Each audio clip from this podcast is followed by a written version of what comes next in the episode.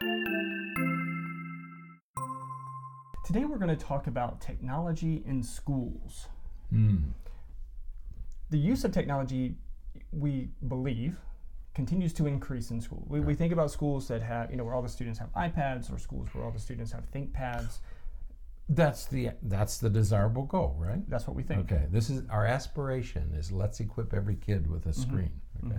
And that would be good. That's a good thing. That's what we think. Right. Um, but we're going to challenge that a little bit today. That's right. we, we have an article um, today that talks about it's from the new york times and it talks about um, that the use of technology in schools isn't quite what we think Well, you know, we said earlier when we when we introduced this week's podcast that we've we're discovering these recent articles from Silicon um, that are written about the people who work in Silicon Valley to develop these things. And so there's this uh, sort of a series. It's not, it's not an organized series. Sort of this collection of articles that address these issues. And this one is about um, uh, using technology in schools. And, and the title of it is The Digital Gap Between Rich and Poor Kids is Not What We Expected.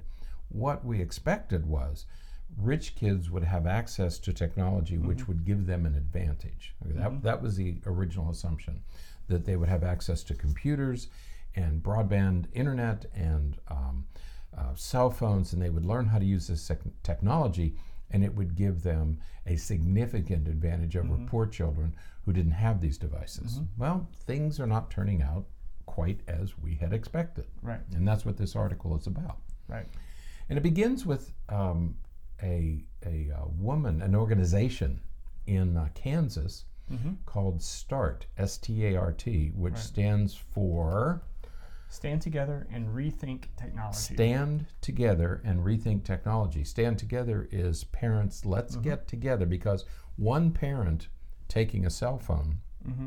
creates all kinds of problems that we've talked about before. We'll talk about it again this week. But if parents stand together, if we're all doing it, Right. I remember an article a few years ago about a, a young girl, um, a high school girl, um, who decided she'd had it with smartphones and all the te- uh, media. Uh, and so she gave her smartphone back to her parents and just had a little um, um, Flip phone. flip phone, right?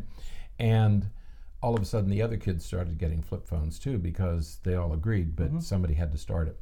Well, that's what this is. This is these are parents organizing themselves in this organization organization called START, and the idea is to limit kids' use. Now, the other thing about this, this is this this is occurring in an in an affluent suburb right uh, of Overland Park, Kansas. And so these are affluent parents saying, I'm not sure we want all this screen time. Right. Okay. They're, and, and so they're doing away with it. In the next paragraph or two, by contrast, they talk about the Utah school system, which has a multi million dollar grant to have an online preschool right for 10,000 preschoolers. Okay. So while the affluent private school kids are moving away from technology, the public schools are getting more technology. Right. Okay. Um, that was, and so that's what we want to talk about today is Right. what's, what is, wh- where is, all, where are these two things headed? right Okay. Yeah, and, and another article that we have linked in the show Mm-hmm. notes is an article about um, Apple and Tim Tim Cook. Tim Cook Mm-hmm. and how he encourages his nephew uh, to not have um, not use technology in some of the way that many other um, teens are using it. That's right. He's, he said, I would like for him to use technology, learn how to use it, and appreciate it and value Right. it. I don't want him on social media. Right, Okay. And this is from the smartphone, iPad right, person who's head of the whole company saying, I don't want my 14 year old nephew on social media. Mm-hmm. Right. There's, there's something there that we ought to listen to. Yeah, so so the issue is, and how this relates to the schools, is Right. that what what's happening is it, it appears as though many schools are using technology, are, are overusing technology. Right. That they're using it for everything. Mm-hmm. Um, so it's it's removing some of the direct interactions. It's removing some of the um, discussions, some of the important aspects of education that come from face-to-face communication and Right. come from classroom-based learning It's replacing that with screen time Yeah. and, and as you said, some of the more affluent, more um, uh, maybe forward thinking um, schools and school districts are actually stepping back from the technology and Right. saying, you know what, we don't need to have a technology based um, literature program. Right. That's- we, Right. we can read, we can, we can discuss some of these Mhm. books and some of these pieces. Um, verbally and in class, we don't need to do all that on an iPad. Right. Then uh, Tim Cook made that comment too. Mhm. He said, you know, I have nothing against it if it if it fits, uh, if if it enhances the experience in some way. But he said, I'm not sure that we need technology in a literature class. I mean, you're supposed to be reading and discussing the material. hmm That hasn't changed in a thousand years, and and so. Um, there are times when you don't need technology, Right. and it's okay. You don't. You don't have. We have this push for tech. Like technology in and of itself is is a value. Right. That's what always bothered me about it. You and I taught teach in universities, Mhm. and it was always troublesome to me that it was almost like we had to do the technology because the technology was important. hmm And we, as faculty members, would say, no, it's the content that's important. Right. And however I get that across, if, if technology enhances it, that's fine. But to have technology for technology's sake didn't Right. make any sense to us. Right. And that's why many of us don't like online courses. Right. Many students don't like online courses. They come to college to have this personal interaction with people who know more than they do. Right. And then they're denied that access because everything has to be put online. Right. Mm-hmm. Yeah. The, the reality is is that m- most things that a student can learn in school, if you're going to use technology for it, they could find that on their own anyways. That's right. You know, we could have a discussion about uh, the Iliad and the Odyssey. Right. We could sit here and we could have a discussion about it, Mhm. and we could, you know, read portions of it, and we could have a discussion and really expand our understanding of it, Mm-hmm. and really get our students to consider the the, the work and and Right. um, the meaning behind it. Any technology that we use to Mm-hmm. explore it, um, videos or um, you know other websites that talk about Right. it, are things that they could find on their own. They don't. That's right. They don't. They don't need me. They don't need classroom time. They don't need a teacher to teach them how to do that. Right. They're much better at that than I am. Yeah. Right. I mean, they're, they're much, much, um, much better than I am at finding that stuff. But what they would really benefit from is someone sitting down and asking them, "What do you Right. think this means? Right. What do you think this means? Not what Mhm. what do you think somebody in this on this website thinks it Mhm. means." And so we're we're teaching them how to think, and we're teaching them how to be critical, and you know, there's there's critical thinking skills that are really important. Mhm. But over reliance on technology starts to take us away from that important instruction. That's right. Um, and it's that whole argument about the experience, the college experience. You know, Right. Mm-hmm. what should it be? Should it just be online content, or you you just want to master basic skills, or do you want some experience that actually changes you in some way? I had the luxury, and I think it is a luxury, of going to a small college where I could have meals with my professors. They Right. ate in the same dining room we did, Mhm. and we would talk to each other all day long Mhm.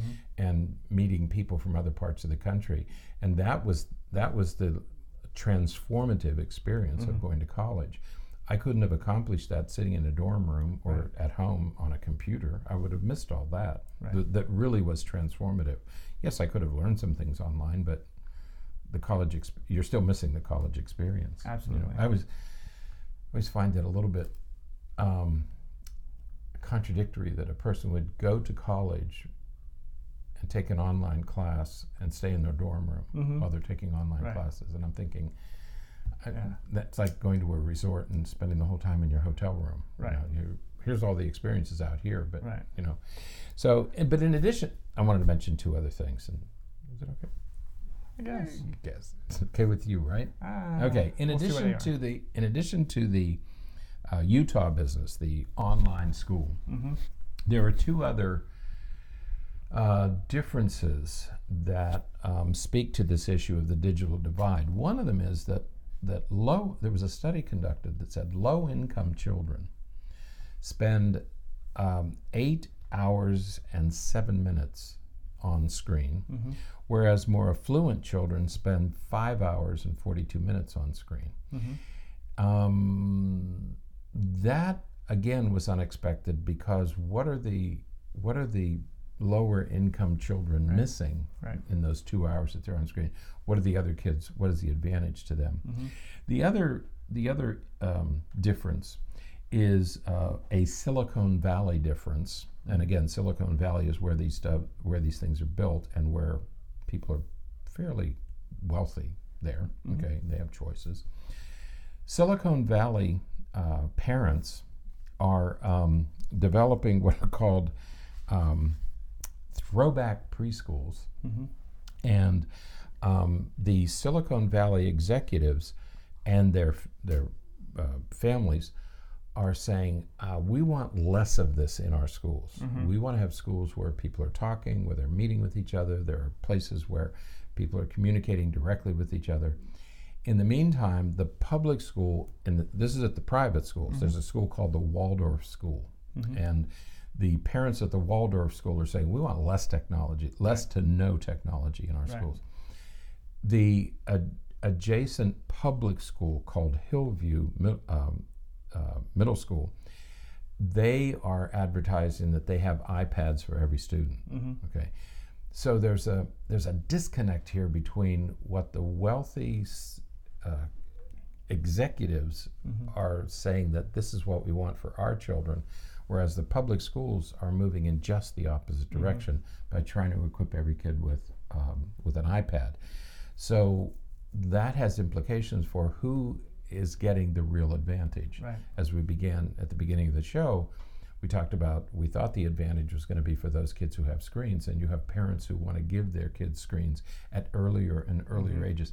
I'm still struggling with one and two, two and three year old children Mhm. holding iPhones and Mhm. watching movies while they're in a grocery store or while they're. I, I'm still struggling with all that. You know, the Mhm. American Academy of Pediatrics has been very clear about no screen time before age two, Mhm. but most parents are violating that. Right. You know, and there's a reason why they're asking for that. So um, again, the advantage may not be in who's the most tech savvy, but who's having these other personal experiences. Right.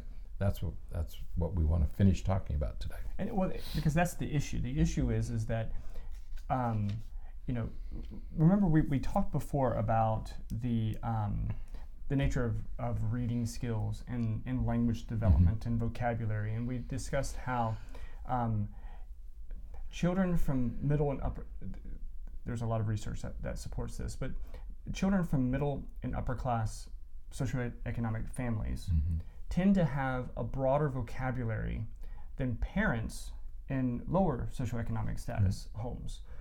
Um, and the research re- consistently s- demonstrates Mhm. that that's because they're they, they, they are communicated with more. They, they Right. people talk to them more. Mhm. Um, they, they talk to them at an adult level Right. more, and so they their vocabulary expands significantly faster Mhm. than than those in lower socioeconomic status homes.